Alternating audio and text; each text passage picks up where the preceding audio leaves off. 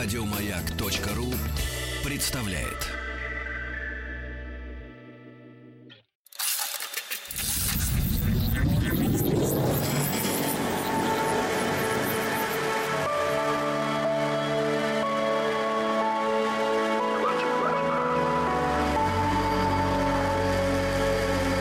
Стаховский лайф на маяке.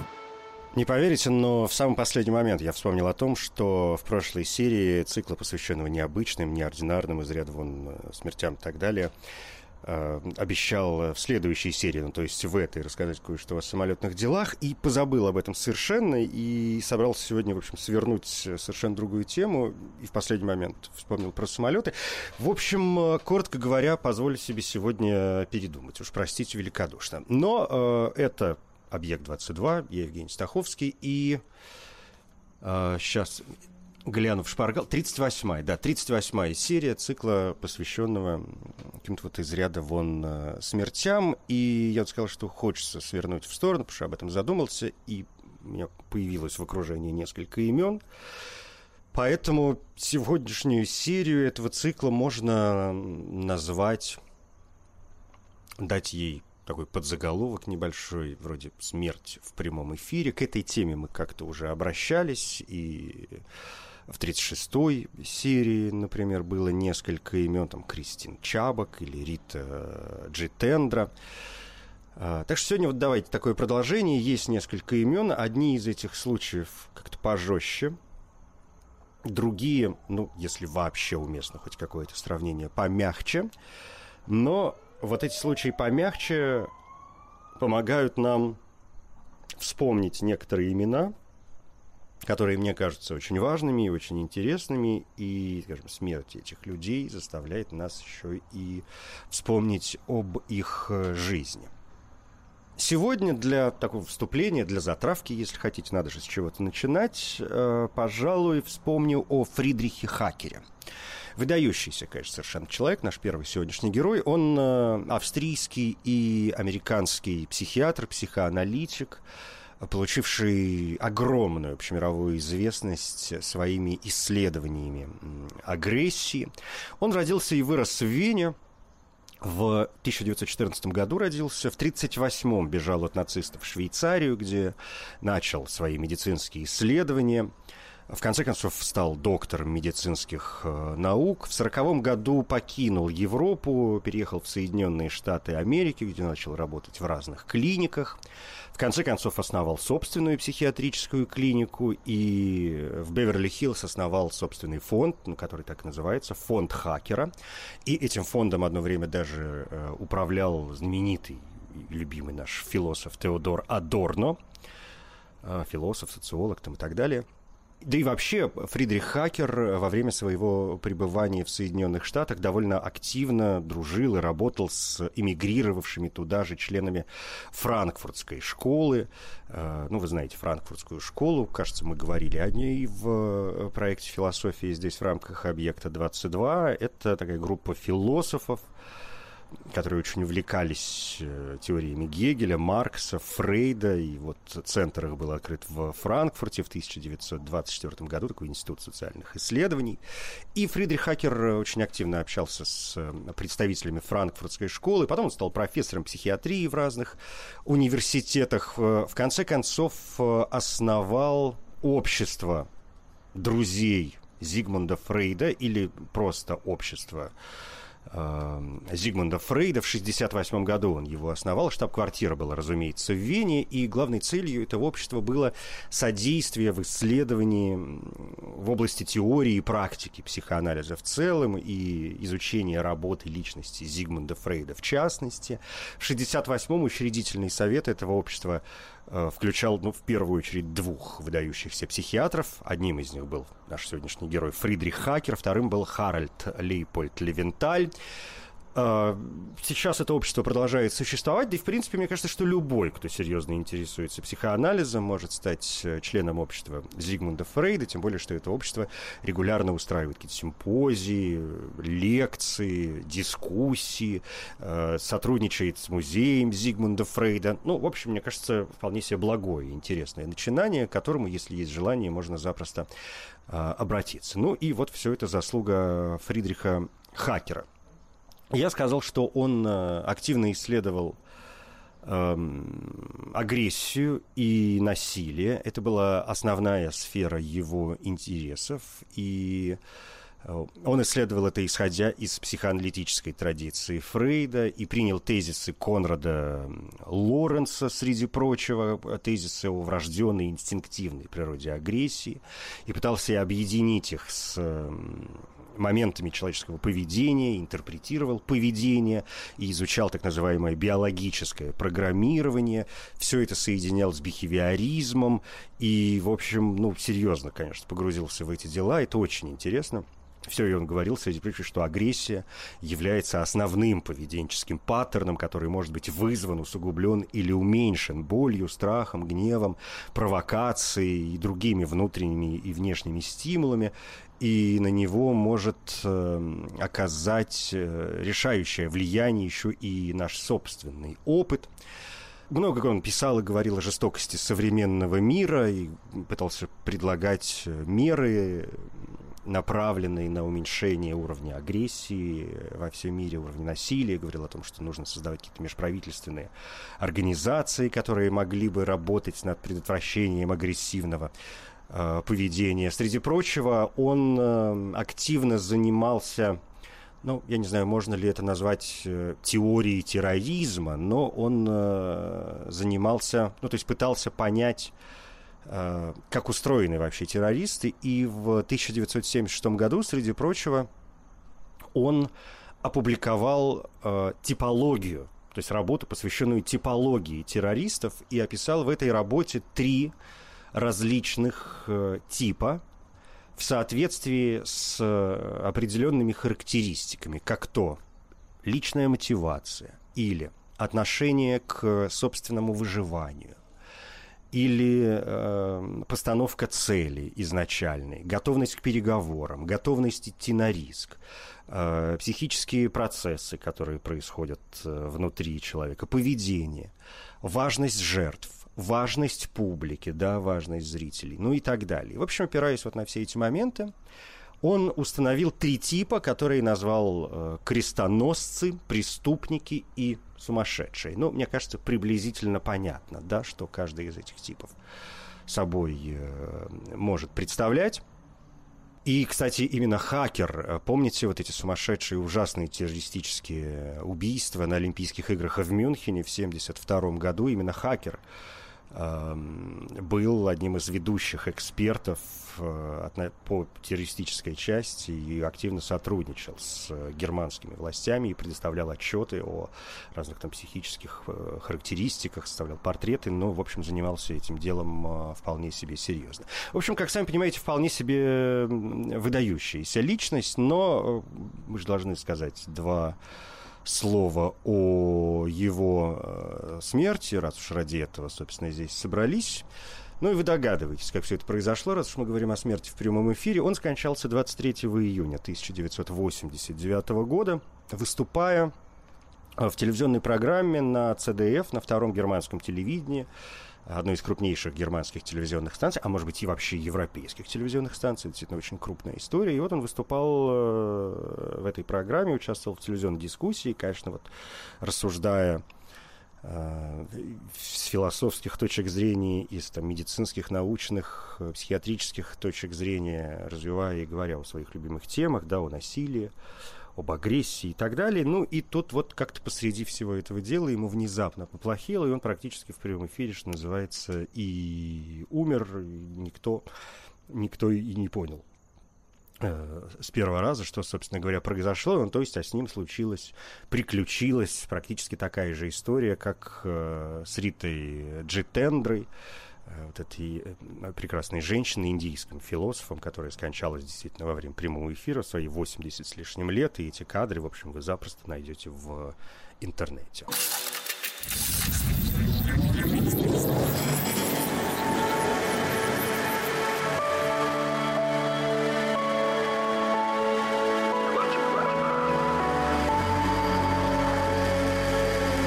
Стаховский лайф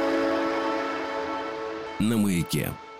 Второе имя сегодня — это Роберт Бадд Дуайер, американский политик. Он был казначеем штата Пенсильвания, и в один прекрасный день его, как это часто бывает, обвинили в коррупции. Еще в начале тысяча девятьсот восьмидесятых годов было установлено, что из-за ошибок в системе налогообложения штата Пенсильвания с работников взимался избыточный подоходный налог. Но в другой стране, может быть, и не заметили бы, или как-нибудь бы там что-нибудь где-нибудь подрисовали, и все прошло бы мимо. Но э, не в США. И в тысяча девятьсот восемьдесят шестом году казначей Пенсильвании Роберт Бадд Дуайер был обвинен в получении взятки от некой калифорнийской фирмы, пытавшейся заполучить контракт в обход конкурентов. Естественно, было судебное разбирательство, и на протяжении всего судебного разбирательства Дуайер категорически отрицал свою виновность, настаивал на том, что стал жертвой политических интриг, и последнее судебное заседание и вынесение приговора по делу Дуайера были назначены на двадцать третье января тысяча девятьсот восемьдесят седьмого года, но сам Дуайер до этого дня не дожил. Утром двадцать второго января тысяча девятьсот восемьдесят седьмого года, за день до вынесения ему приговора, Дуайер созвал пресс-конференцию, чтобы сообщить свежую информацию о положении дел. Это была официальная э, тема пресс-конференции. И он появился перед журналистами, перед публикой, заметно нервничающий. Был очень взволнован.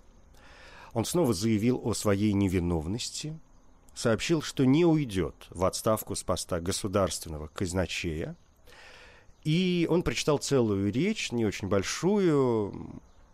В ней говорилось, что вот, мол, я благодарю всемилостивого Господа Бога за предоставленные мне сорок семь лет вдохновенных испытаний, удивительного жизненного опыта, множество счастливых событий и, прежде всего, за самую прекрасную супругу и детей, которых только можно представить. Ныне моя жизнь изменилась без видимой на то причины. Звонящие и пишущие мне люди рассержены, но и беспомощны. Они знают о моей невиновности и хотят оказать помощь, однако в этом государстве, в этой величайшей в мире демократии нет ничего, что могло бы защитить меня от наказания за преступление, о котором известно, что я его не совершал. Некоторые из звонивших назвали меня современным Иовом. Судья Мьюер обесчестил себя средневековым обвинительным приговором. Мне грозит заключение на пятьдесят пять лет и штраф в триста тысяч долларов за свою невиновность. Судья Мьюер уже сказал на пресс-конференции, что он, цитирую, «ощущал воодушевление, когда была установлена наша виновность, и что он планирует лишить меня свободы в целях устрашения других государственных чиновников. Однако устрашением это не будет, поскольку каждый чиновник, кто знаком со мной, знает, что я невиновен. Наказание не будет законным, потому что я ничего не нарушал. Раз я жертва политического преследования, то моя тюрьма будет просто-напросто американским гулагом. Я обращаюсь с просьбой к тем, кто верит в меня. Продолжать поддерживать дружбу и молиться за мою семью. Работать, не покладая рук, для создания справедливой системы правосудия в Соединенных Штатах и не бросать попыток оправдать меня, чтобы моя семья и их потомки не были запятнаны этой несправедливостью, свершившейся со мной». Дуайер прекратил чтение заготовленного текста и подозвал троих сотрудников и дал каждому из них по конверту. В первом конверте, в одном из этих конвертов содержалась, как позже выяснилось, предсмертная записка, адресованная его жене. Во втором была карточка донора органов и сопутствующие материалы. То есть тем самым он давал свое согласие на то, чтобы какие-то его органы, которые подойдут, могли бы могли быть использованы в медицинских целях. В третьем конверте было письмо к губернатору Пенсильвании Роберту Кейси, который вступил в должность всего за два дня вот до этих событий. Затем Дуайер достал из еще одного конверта, гораздо большего размера, он достал из этого конверта револьвер Смит и Вессон и сказал всем, кто находился в помещении: пожалуйста, выйдите из комнаты, если вам это неприятно. Один из присутствующих в этот момент крикнул Дуайеру: «Бат, не делай этого, Бат, это неправильно, послушай меня, Бат, ну что ты делаешь?» Но Дуайер вложил ствол пистолета себе в рот и выстрелил. Он моментально рухнул и оказался в сидячем положении около стены, таких опершись на стену, при этом из носа и выходного отверстия пули в верхней части головы текла кровь. Все это произошло перед пятью телевизионными камерами.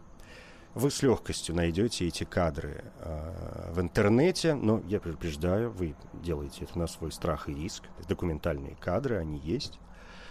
И поэтому уж как-то беспокойтесь о собственном эмоциональном состоянии, о собственной психике. Э, я вынужден сделать это предположение. В общем, как-то понимаете, что, что вы, пожалуйста, понимаете, что вы можете увидеть. Так вот, все это произошло перед пятью телевизионными камерами, и несколько телевизионных станций по всей Пенсильвании транслировали видеозапись самоубийства Дуайера для аудитории. Ну, например, филадельфийская станция дабл ю пи ви ай показала, что Дуайер нажимает на курок и падает назад, но, например, не показывает, что было дальше, не показывает, как у него из носа, там, рта течет кровь. И в течение следующих нескольких часов редакторам новостей приходилось решать, какой объем материала э, можно выдавать в эфир. Некоторые каналы показывали полную версию, говоря, что это важное событие, и мы говорим о важном человеке. И поэтому, в общем, они все это дело транслировали. Некоторые отказались показывать полную версию и ограничивались вот там только его предсмертной там речью и, может быть, выстрелом. Смерть Дуайера была констатирована в одиннадцать часов тридцать одну минуту утра. Представитель Дуайера предположил, что он, возможно, покончил с собой, чтобы сохранить пенсионные пособия для своей семьи, финансы которые были полностью разрушены судебными издержками. Другие заявления, сделанные друзьями и семьей, также предполагают, что именно такой была мотивация Дуайера, и так как он умер при исполнении все еще служебных обязанностей, то семья смогла получить пенсию, которая в итоге составила более миллиона долларов. В здании казначейства остался след самоубийства Дуайера, стена, напротив которой он стоял, и когда произошел выстрел, имеет заметное пулевое отверстие. Она зашпатлевана и закрашена, но все равно заметно. И, например, Кэтрин Бейкер Нолл, которая работала в офисе казначейства с восемьдесят девятого по девяносто седьмой год, в девяносто шестом году как-то сказала: «Я смотрю в это пулевое отверстие каждый день».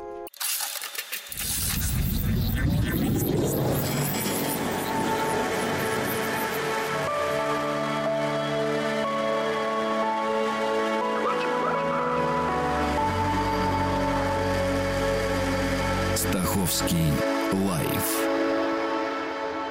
на Маяке. Это «Объект-двадцать два», я Евгений Стаховский, и здесь тридцать восьмая серия цикла, посвященного необычным, неординарным, из ряда вон смертям.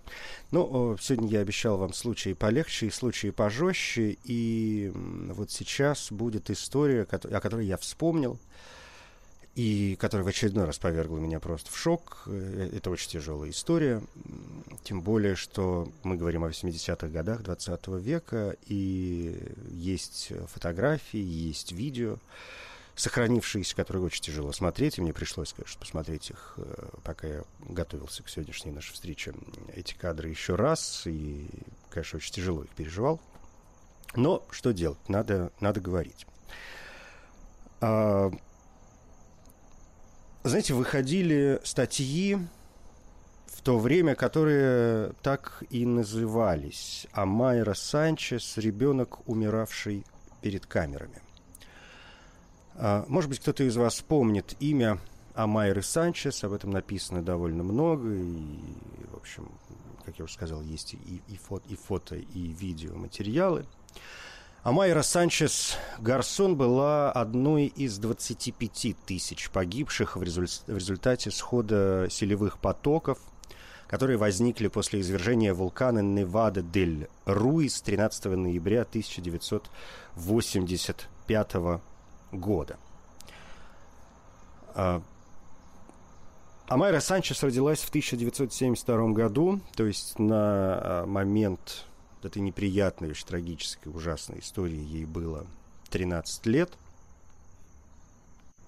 Если вообще вспоминать об этом извержении вулкана, то потоки из кратера попали на горный ледник, из растаявшего льда и вулканического пепла образовались селевые потоки, которые иссякали каскадами вниз в долины рек, и один из селевых потоков, причинивший наибольший ущерб, проходил в три этапа. Он двигался с довольно большой скоростью, шесть метров в секунду. Первая волна захватила большую часть Армеру, и при этом погибло большинство, порядка двадцать тысяч его жителей. И еще две волны, ослабленные зданиями, и другие потоки погубили порядка двух тысяч человек в соседнем Чинчино.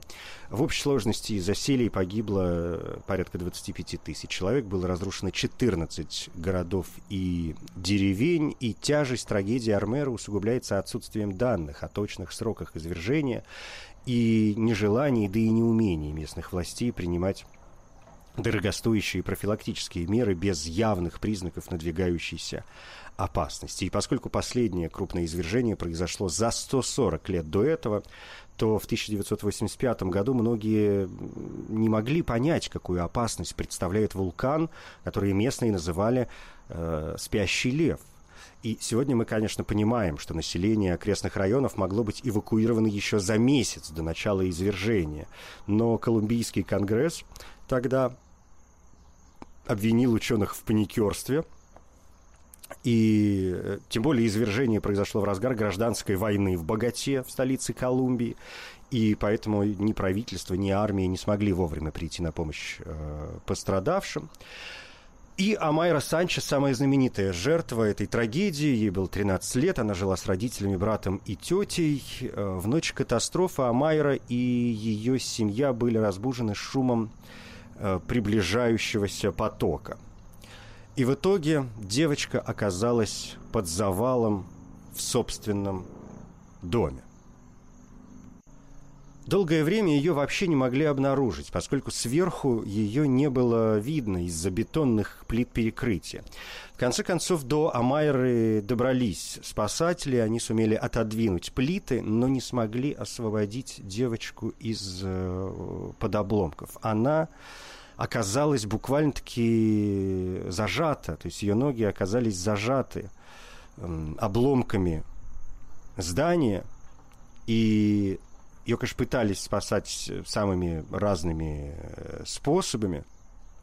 Ее кормили, поили. Ей даже поставили капельницу в какой-то момент.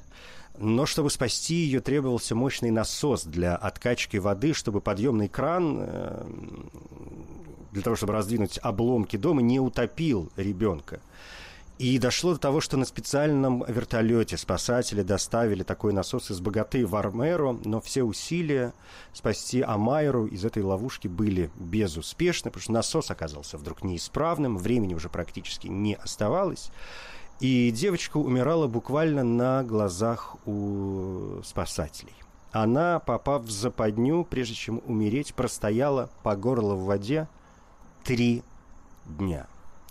Я не могу себе представить эту ситуацию, даже несмотря на, на документальные видео и фотографии.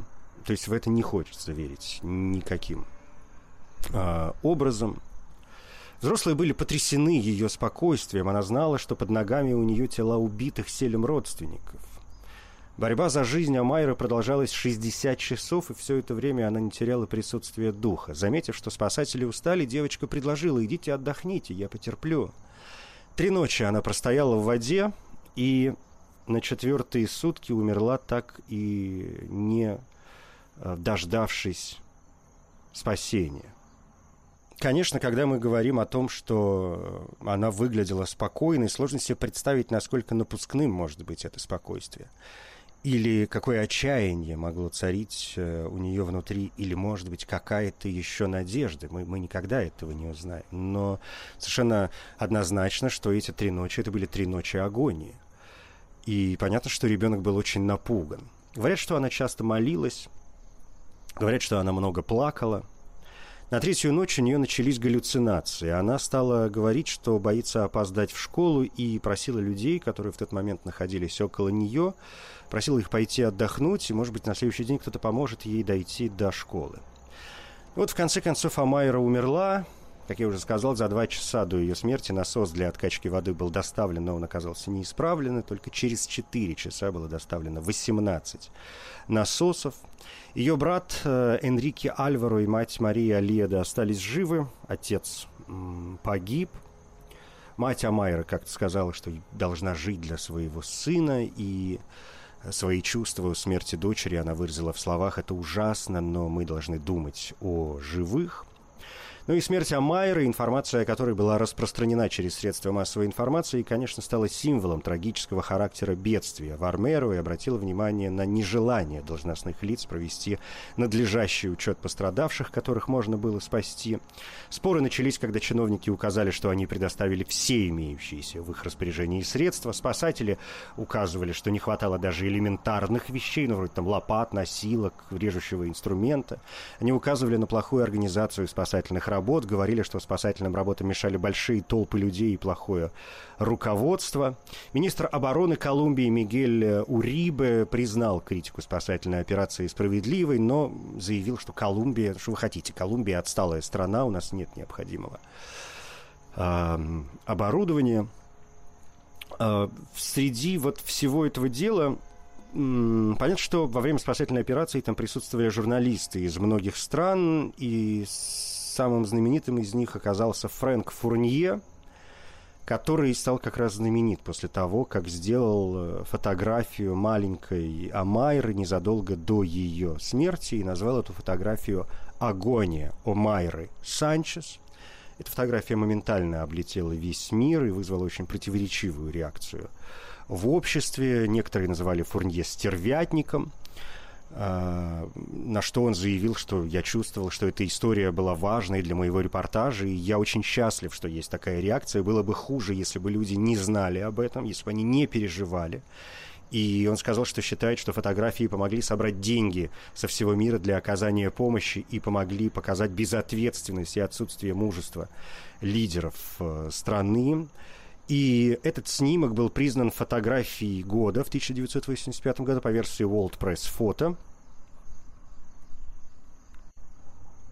Сам Фурнье прибыл в Армера шестнадцатого числа. Фермер направил его к Омайре Санчес, которая в тот момент была уже, в общем, обессилена, что очень видно на фотографии, что уже три дня она в ловушке.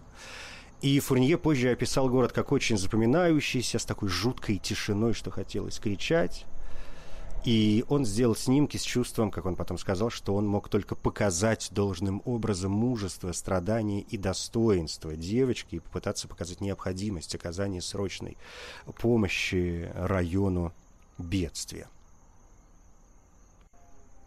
Ну и, как я уже сказал, среди прочего существует видео, где Омайра Санчес, стоя ну, по, по, по подбородок в воде, общается со спасателями, она там даже улыбается немножко и говорит, как она любит свою маму.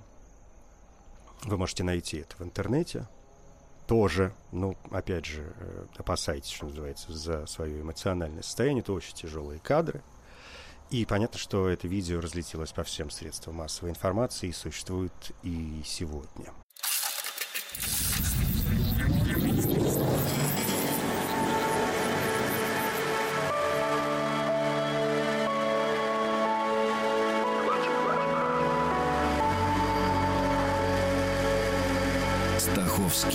Лайф на Маяке. Честное слово, я не думаю, что сегодня надо обращаться еще к каким-то историям и, может быть, закончить сегодня. Как раз нужно вместе с историей Омайры Санчес под занавес, напомнив о том, что катастрофа в Армеро произошла вскоре после рейда партизанской группы движения девятнадцатого апреля в Боготу и последующей осады Дворца юстиции, которое произошло шестого ноября и которое ухудшило и без того хаотичную в тот момент ситуацию в стране. После смерти Омайры вина за трагедию в Армеро была возложена на колумбийское правительство, проявившее бездействие и не обращавшее внимания на сообщения о предстоящем извержении вулкана. По данным Центра контроля за вулканами, Невадо-дель-Руис остается активным до сих пор и до сих пор представляет угрозу для пятьсот тысяч человек, проживающих в Чинчино, Коэлью, Туч, Камбейме и долине реки Гуали. Таяние только десять процентов ледников может привести к образованию селей общим объемом свыше восемь миллионов кубических километров. Город Армеро больше не существует. На его месте находится мемориал катастрофы. Есть и небольшой памятник лично Омайре. Местные газеты вспоминали двадцатилетие извержения вулкана, и также упоминалась и трагедия Омайры. Жертвы катастрофы и сама Омайра Санчес увековечены в стихах, романах, музыкальных произведениях. Например, есть книга Эдуардо Санты под названием «Адьос, Омайра, ла катастрофе де Армеро». Она рассказывает о последних днях жизни девочки. Или у писательницы Исабель Альенде есть рассказ, написанный от лица человека, присутствовавшего при смерти Омайры. Ее большие черные глаза, наполненные мудростью, до сих пор преследуют меня в моих снах. Написанием истории мне удалось прогнать ее призрак. В общем, страшная, конечно, история. Позволю себе на этом на сегодня остановиться. Будет тридцать девятая серия. Не знаю пока чему посвященная. У меня есть время подумать, собирать, собрать для вас кое-какую информацию. Это «Объект-двадцать два». Я Евгений Стаховский. Спасибо. Еще больше подкастов на радиомаяк точка ру.